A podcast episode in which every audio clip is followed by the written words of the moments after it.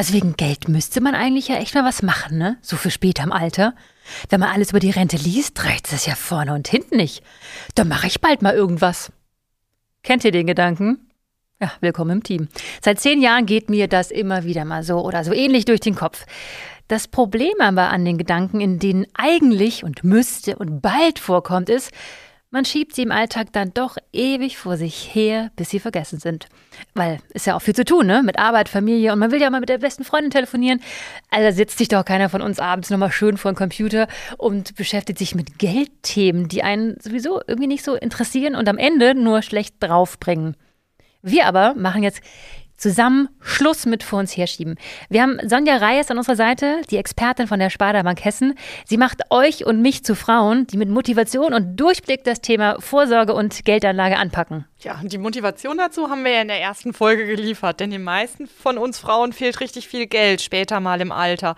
163.000 sind es im Durchschnitt, also das ist ja schon eine erschreckend hohe Summe. Ja, wir meinen ja nicht das Geld, das uns zum Luxus, Saus- und Brausleben fehlt, ne? Diese 163.000 Euro, damit ist das ganz normale Leben, unser normaler Lebensstil gemeint, den wir jetzt gerade führen. Und dazu fehlt diese absurd hohe Summe, die wir alle bestimmt nicht jetzt auf dem Konto haben, oder? Also da war es wirklich, als ich das gehört habe, bei mir vorbei mit, das klappt schon alles mit der Rente, ne? Nee. Das haben wir alles in Folge 1 schon auseinandergenommen, also falls ihr die noch nicht kennt, hört die euch zuerst an, denn wenn ihr das Ausmaß unseres Problems verstanden habt, dann seid ihr 100%ig motiviert, was zu verändern. Jetzt hier in Folge 2 und 3 geht es um den Durchblick. Sonja, was machen wir? Ja, also wir gucken erstmal auf unser aktuelles Leben und viele von uns werden dann merken, dass sie doch mehr Geld zur Verfügung haben, als sie eigentlich denken. Oh. Zum Thema Geldanlage werden wir dann auch die Ängste abbauen, weil ich glaube, das ist einer der Hauptgründe, warum wir Frauen weniger machen, als wir eigentlich sollten. Und ganz wichtig, wir machen uns heute einen Plan. Das ist dann schon mal die halbe Miete. Also wenn ich jetzt mir morgen vorstelle, ich kletter im Urlaub auf einen 3000er, dann denke ich auch, oh Gott, so sportlich bist du dann doch wieder nicht. Und wenn wir aber sagen, wir schaffen es erstmal bis zur Mitte und machen uns dann den Plan, wie wir da hochkommen, schaffen wir es auch hinter den Männern her, den Berg hinauf. Das ist nämlich meine aktuelle Situation. Also dann rauf auf den Berg. Geldschwestern, dein Podcast für Money, Mind and More mit Andrea Losleben. Präsentiert von der Sparda-Bank Hessen. Hallo, ihr dürft mich aber auch sehr gerne Andi nennen. Ich bin 41, ich bin Anfängerin, was Geldanlage angeht. Also von Riester-Rente und so einem Bausparen abgesehen, da bin ich sehr wahrscheinlich genauso wie die meisten Frauen unterwegs, oder Sonja? Also ja, das ist auf jeden Fall so. Mit der Einschätzung liegst du goldrichtig und ich kann nur sagen, also ich bin selbst 40 Jahre alt, verheiratet und habe ein Kind und bin seit 20 Jahren in der Beratung von Privatkunden tätig und habe da schon so einiges auch dann zum Thema Frauen und Finanzen mitbekommen. Du hast eben gesagt, wir Frauen müssen einen besseren Plan haben. Wir müssen unser Geld, das wir jetzt haben, besser mal überblicken und einfach mehr Wissen über Finanzen haben. Ja, das ist richtig, denn ich glaube, Unwissen ist da der Hauptgrund, warum wir Frauen uns nicht um diese Investments kümmern. Und wenn wir halt nur klassisch sparen, kommen wir halt auch nicht in die finanzielle Unabhängigkeit im Alter hinein. Da müssen wir dann schon investieren und auch mal was wagen. Dazu aber mehr in der nächsten Folge. Und dabei sind es halt auch eigentlich die Frauen, die immer mehr wissen wollen. Die wichtigen Dinge im Alltag recherchieren wir ja auch lang und breit. Ich kann dir jetzt erzählen, was der beste Abendbrei für Babys ist. Habe ich gestern Abend 3 Stunden im Netz recherchiert. Okay. Und da ist es ja auch so, da stellst du ja, wenn es online ist, auch die Fragen, bis du es wirklich verstanden hast. Und nur dann kannst du für dich eine gute Entscheidung treffen. Und du willst ja schließlich auch keine Entscheidung, die ich dir jetzt oder irgendjemand anderes vorgibt, sondern es soll ja dann schon auch wirklich zu dir passen. Und da geben wir uns natürlich alle Mühe. Aber dazu brauchen wir halt auch die Frauen, die fragen. Guter Tipp nochmal vorab, vielleicht Finanzbasics googeln. Wer vor dem Bankgespräch mal gegoogelt hat, dass ein Fonds eben nicht so risikoreich ist wie eine Aktie und halt breiter gestreut ist, weil es in verschiedenen Aktien investiert ist, der ist schon mal mehr im Thema und vielleicht auch nicht so aufgeregt. Ihr müsst aber nicht nur googeln, es gibt auch ein Workbook zum Thema von der Sparda-Bank Hessen. Da stehen ganz viele Basics drin. Es gibt schriftlich nochmal Tipps zum Thema und auch kleine Übungen. Das gibt es ab August in allen 36 Filialen von der Sparda-Bank Hessen. Vermutlich hilft es ja auch, wenn man nicht den Wirtschaftsteil in der Zeitung automatisch überblättert, so wie ich. Ja, das auf jeden Fall. Also ich würde dann auch mal empfehlen, wenn man die Zeit hat, das ist nämlich meistens auch das Problem, abends sich um 8 oder 9:45 mal die Tagesthemen, Tagesschau, je nachdem, was man zeitlich schafft, nochmal anzuschauen, weil dann versteht man vielleicht auch mit diesen Basics die Hintergründe. Jetzt war das Beispiel mit dem Suezkanal ja auch in der Presse, da gab es halt kurzzeitig die Gefahr, dass in Europa sich die Waren verknappen und die Preise steigen. Das ist natürlich dann nachher, wenn man irgendwann mal Richtung Investment auch überlegt, einfacher zu verstehen, warum jetzt eine Aktie steigt oder ein Fonds vom Preis her steigen kann oder könnte. Das sind ja dann auch keine Entscheidungen für ein ganzes Leben. Also es kann sich immer was ändern, bei uns, beim Fonds, überall. Aber welche Wirtschaftsbereiche dann besonders gute Rendite liefern, das kann man daran vielleicht auch ein bisschen besser begreifen. Wir helfen da total gerne und wer gut informiert ist und die wirtschaftlichen Zusammenhänge dann versteht, kann selber halt auch noch schneller und für sich besser entscheiden. Also wer jetzt zu Anfang von Corona zum Beispiel verstanden hat, dass jetzt sehr viele im Homeoffice sind und dann in einen Fonds investiert hat, wo es um Software für Videocalls oder andere digitale Lösungen für Teams geht, der war relativ schlau. Ja, das auf jeden Fall. Und das schlägt sich natürlich auch im Preis nieder. Also das ist klar. Und dann würde auch ein Fonds dementsprend nach oben davon profitieren. Man hört dir ja an, dass du echt Spaß dabei hast. Wie hat das bei dir angefangen, dass du dich für Geldanlage interessierst? Ja, also ich komme aus einem Handwerkerhaushalt aus Nordrhein-Westfalen und tatsächlich war meine Mama immer für die Finanzen oder ist immer noch für die Finanzen zuständig und hat mich immer mitgenommen, wollte auch, dass ich da ganz klar den Durchblick habe. Hat auch zum Beispiel, als ich den ersten Nebenjob hatte, mit mir die Sparanlage von einem Teil davon durchgesprochen. Prozentrechnung war tatsächlich immer ein ganz schönes Thema, weil so kann man Rabatte gut ausrechnen. Das war Frauen natürlich auch nicht unwichtig. Schnäppchen machen. Genau, wir sind ja ein bisschen Schnäppchenjäger, steckt in jeder Frau. Also von daher, wenn man das gut kann, ist das schon mal ganz gut. Ja, und dann hatte ich noch so einen Klassiker Sparfisch, wo man 50 Pfennigstücke reingesteckt hat. Da gab es immer den 20. geschenkt, fand ich super. Also das war so mein Start in die Finanzwelt. Also Wissen ergoogeln, anlesen, erfragen, es ist total egal, wie ihr es macht. Es hilft aber auch an sich, glaube ich, mal befreiter und normaler über das Thema Geld zu sprechen, weil es ist immer noch in Deutschland so ein bisschen ein Tabuthema, das Thema Geld. Es fällt uns schwer, offen Fragen dazu zu stellen. Also egal, ob es jetzt der Bankberater, die Bankberaterin ist oder die Freundin. Also so ein Austausch unter Freundin, der hilft ja auch, um mehr über Geldanlage zu wissen. Also zu fragen, was machst denn du eigentlich mit deinem Geld? Aber ich traue mich zum Beispiel noch nicht mal, meine Freundin zu fragen, was verdienst du eigentlich so, ne?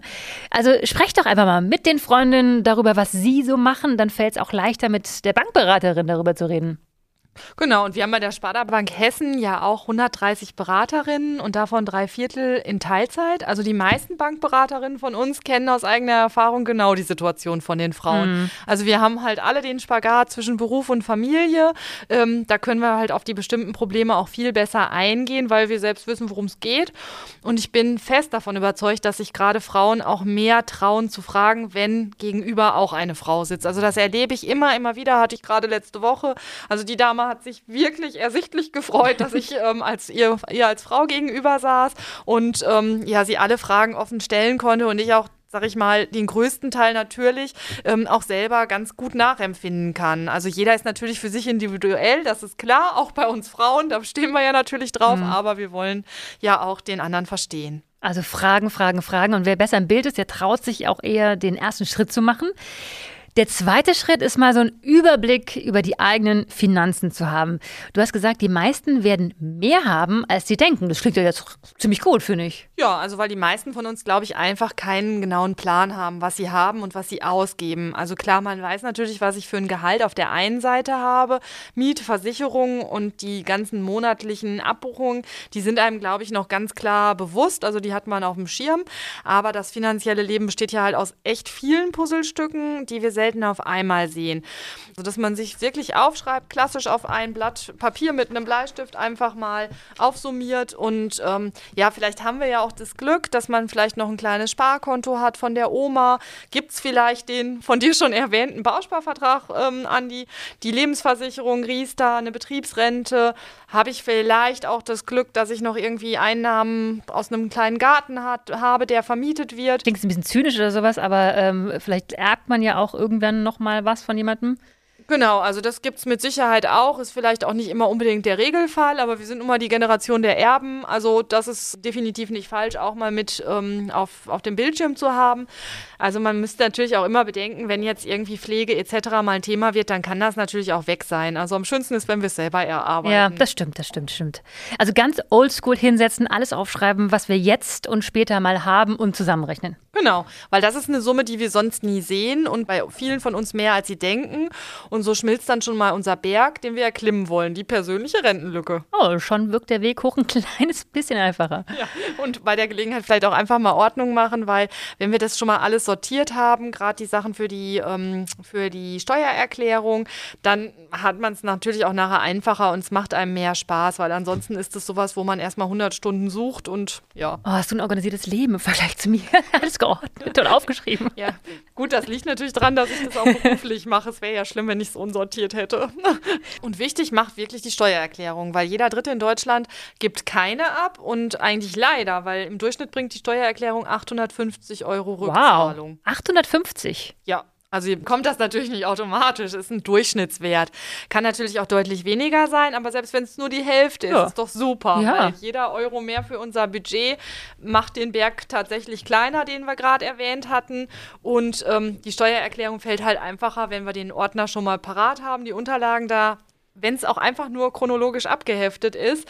Man kann sich auch eine Software holen. Es gibt Vereine, die einen dabei unterstützen, die Steuererklärung zu machen.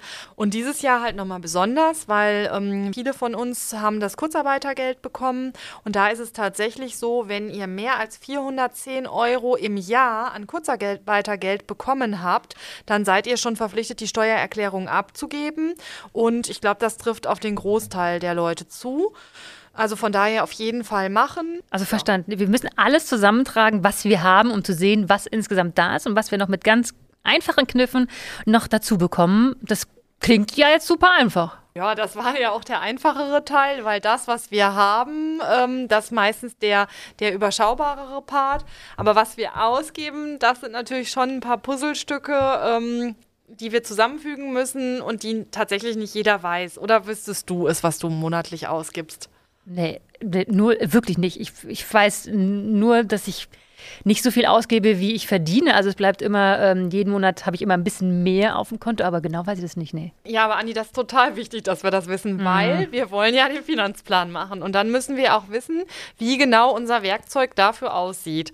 Also das Geld, was wir zur Verfügung haben und das ist das, was wir verdienen, minus unsere Ausgaben. Also machen wir den nächsten Ordner mal auf, wo Miete, Handyvertrag und Co. drin steht. Genau. Was kostet dich das Auto im Monat beziehungsweise die Steuer im Jahr? Also, dass du das einfach mal auch aufschreibst, abheftest und dann ist es auch deutlich leichter. Und dann geht es jetzt weiter mit den ganzen anderen Dingen wie Versicherung, Abos, Friseur, was gebe ich im Jahr für Urlaub aus? Die Klamotten, die du für die Kinder kaufst, ob du mal irgendwas unregelmäßig machst, der Geburtstag der Kollegin, wo du 10 € dazu gibst oder 5. Streamingdienste, Netflix, Spotify. Was man da alles hat, essen gehen, einkaufen. Also das auf jeden Fall alles mal aufreihen oder wenn du ein Eis isst oder ein Brötchen um die Ecke holst. Also es sind unheimlich viele Sachen und ja, wenn man sich dann da auch mal bewusst wird, was man so pro Tag ausgibt, dann fällt es einem halt auch leichter.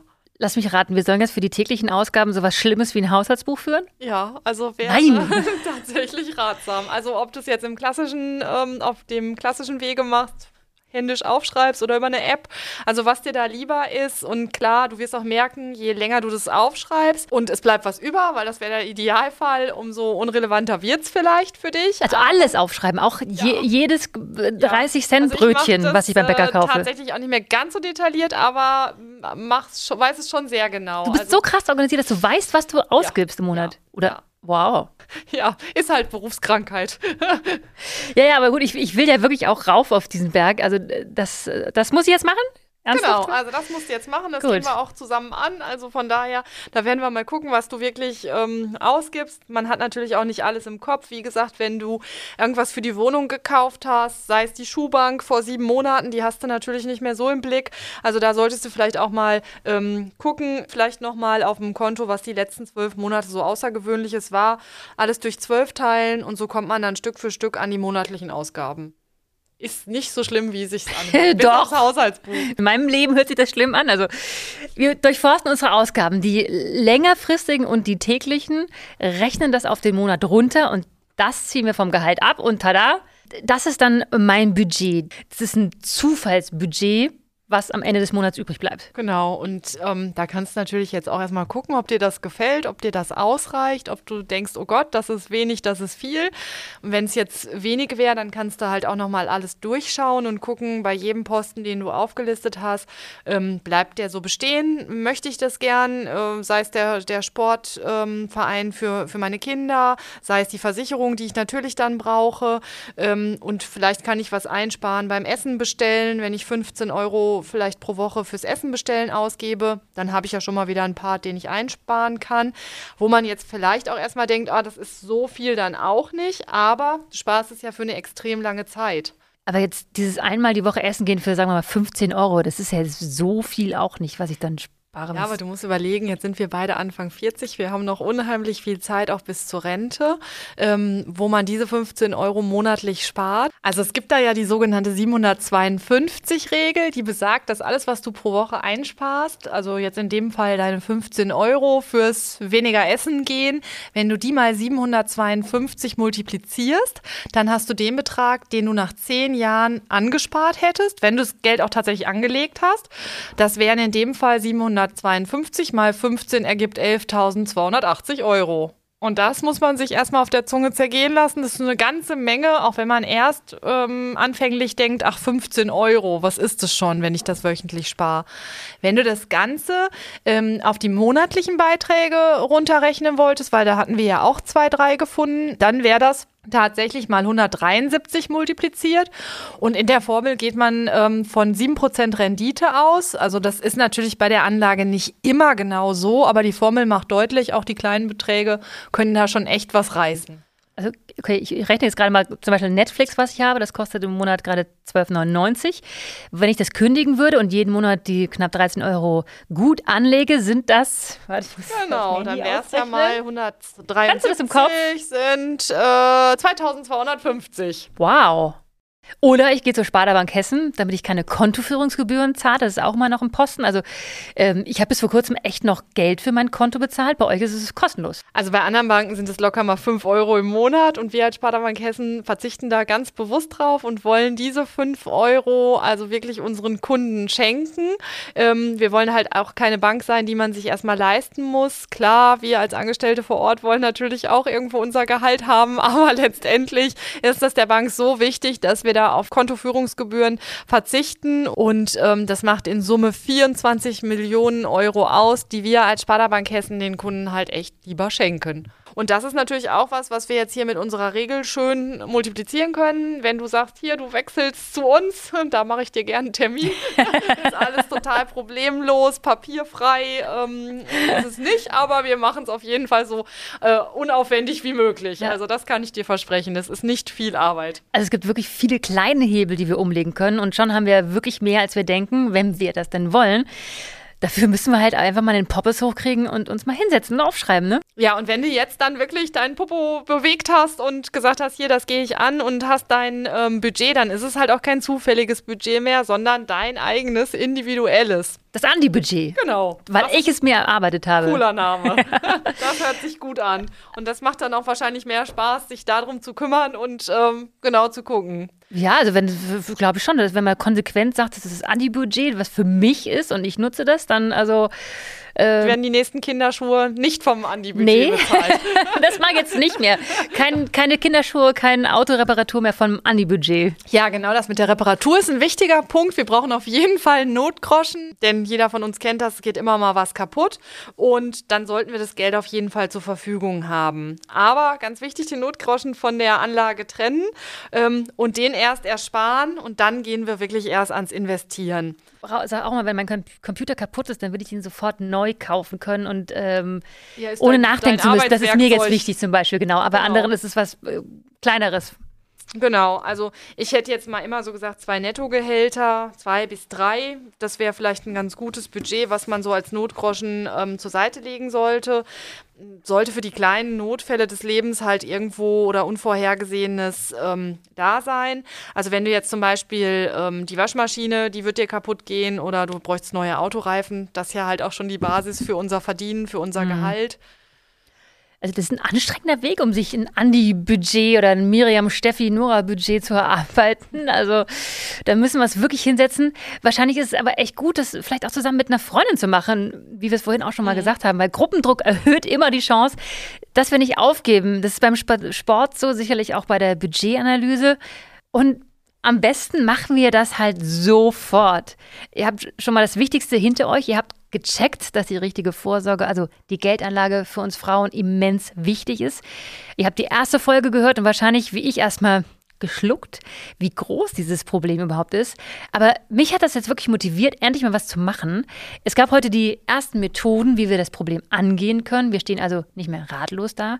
Und wir kennen das von Fortbildung oder Selbsthilfebüchern. Egal wie wichtig und gut wir etwas Neugelerntes finden, wenn wir es nicht sofort anpacken und in unserem Leben einbauen, dann funktioniert es halt irgendwie nicht. Ich weiß nicht, kennst du Marie Kondo? Sonja? Nee, sagt mir tatsächlich nichts. Oh, das ist so eine, die macht Ordnung im Schlafzimmer. Die räumt alle Kleiderschränke auf und rollt die Klamotten. Das habe ich mal gesehen, so okay. 2, 3 Folgen. Fand das super. Das ist richtig organisiert und logisch, was sie da gemacht hat, wie sie es aufräumt. Wollte ich genauso machen, aber einen Tag später habe ich schon wieder vergessen gehabt. Ich habe das natürlich nicht gemacht. Ja? Okay, also schade. Man muss das sofort umsetzen. Also nutzt den Moment, macht's jetzt, lasst eure Geldanlage nicht zum überfüllten Kleiderschrank werden, der euch irgendwie jeden Morgen wieder aufs Neue nervt oder verändert was. Macht euch gedanklich jetzt schon mal einen Termin in den nächsten 5 Tagen. Wann habt ihr mal 1, 2, 3 Stunden Zeit, um ungestört das eigene Budget aufzuschreiben? Tragt euch den Termin wirklich in den Kalender ein, weil sonst macht ihr es ja nicht. Ich kenne euch. Seid so ehrlich zu euch selbst. Macht das, was die Sonja uns eben erklärt hat, weil sonst fehlt euch das Basislager und ihr werdet nie anfangen, auf diesen Berg zu steigen. Genau, vielleicht noch ein wichtiger Gedanke, also selbst wenn ihr den Berg niemals ganz erklimmen werdet oder weil es einfach zu hoch, zu viel ist vom Betrag, fangt einfach an und genießt vielleicht auch schon mal die ersten Etappen, dass man sagt, okay, da habe ich schon einen kleinen Step von dem Berg erklommen. Ich habe die erste Aussichtsplattform tatsächlich geschafft und guckt dann einfach mal weiter, weil auch mit diesen kleinen Beträgen lässt sich dann schon was anfangen. Ihr habt da kleinere Freiheiten, die ihr damit euch erarbeitet habt und auf jeden Fall mehr, als wenn ihr gar nicht investiert hättet. Also let's make a plan, Sonja. Ja, setzt euch Ziele. Wie soll euer Leben in 10, 20 oder auch 30 Jahren aussehen? Was ist euch für diese Zeit besonders wichtig? Und was braucht ihr vielleicht dafür? Wollt ihr mit 40 einfach nur noch 4 Tage arbeiten, damit ihr mehr Zeit für euch und die Familie hättet? Wollt ihr mal eine Ferienwohnung in eurer alten Heimat? Wollt ihr vielleicht auch früher in Rente? Diese Wünsche kann man in Beträge übersetzen. Also wie viel weniger verdient ihr mit einem Tag weniger? Was kostet die Wohnung in eurer Heimat? Und diese Ziele, diese Beträge motivieren euch dann auch aktiv bei der Geldanlage am Ball zu bleiben. Und wenn man dann vernünftig investiert, mit einem Investmentplan, dann ist man dem Ziel schon gleich ein ganzes Stück näher. Ah, den Investmentplan, der macht schon wieder Schnappatmung bei mir, den machen wir nächste Folge, ja. Das war jetzt echt schon ziemlich viel Zeugs, das wir heute geklärt haben. Das müssen wir erstmal sacken lassen. Und wir haben ja auch einiges an Hausaufgaben. Macht die in aller Ruhe und kommt dann zurück für Folge 3, weil dann investieren wir, weil dann Sonja zeigen wird, dass wir mit nur Sparen halt einfach nicht so weit kommen werden, ne? Ja, und wir zeigen auch, dass die Basics in Sachen Fonds, da lassen ja immer noch viele Frauen die Finger von, mit dem Argument, das kenne ich nicht, verstehe ich nicht, dass es gar nicht so schlimm ist, da werden wir das euch erklären, euch die Angst auch nehmen. Sobald man 1, 2 Dinge über die Fonds weiß, braucht man keine Angst mehr zu haben und ihr werdet echt schnell merken, dass es ein recht simples und sicheres Mittel der Altersvorsorge sein kann. Also es ist eigentlich ein Kinderspiel. Ja, sagst du. Habt ihr Fragen? Habt ihr Anmerkungen? Weil dann her damit, schickt eine Mail an podcast@sparda-hessen.de. Und falls ihr es vorhin nicht gemacht habt, tragt euch jetzt den Termin in den Kalender ein, um eure eigene Analyse zu machen. Ne? Bis zur nächsten Folge. Das war Geldschwestern. Dein Podcast für Money, Mind and More mit Andrea Losleben. Präsentiert von der Sparda-Bank Hessen. Meine Bank macht Freude.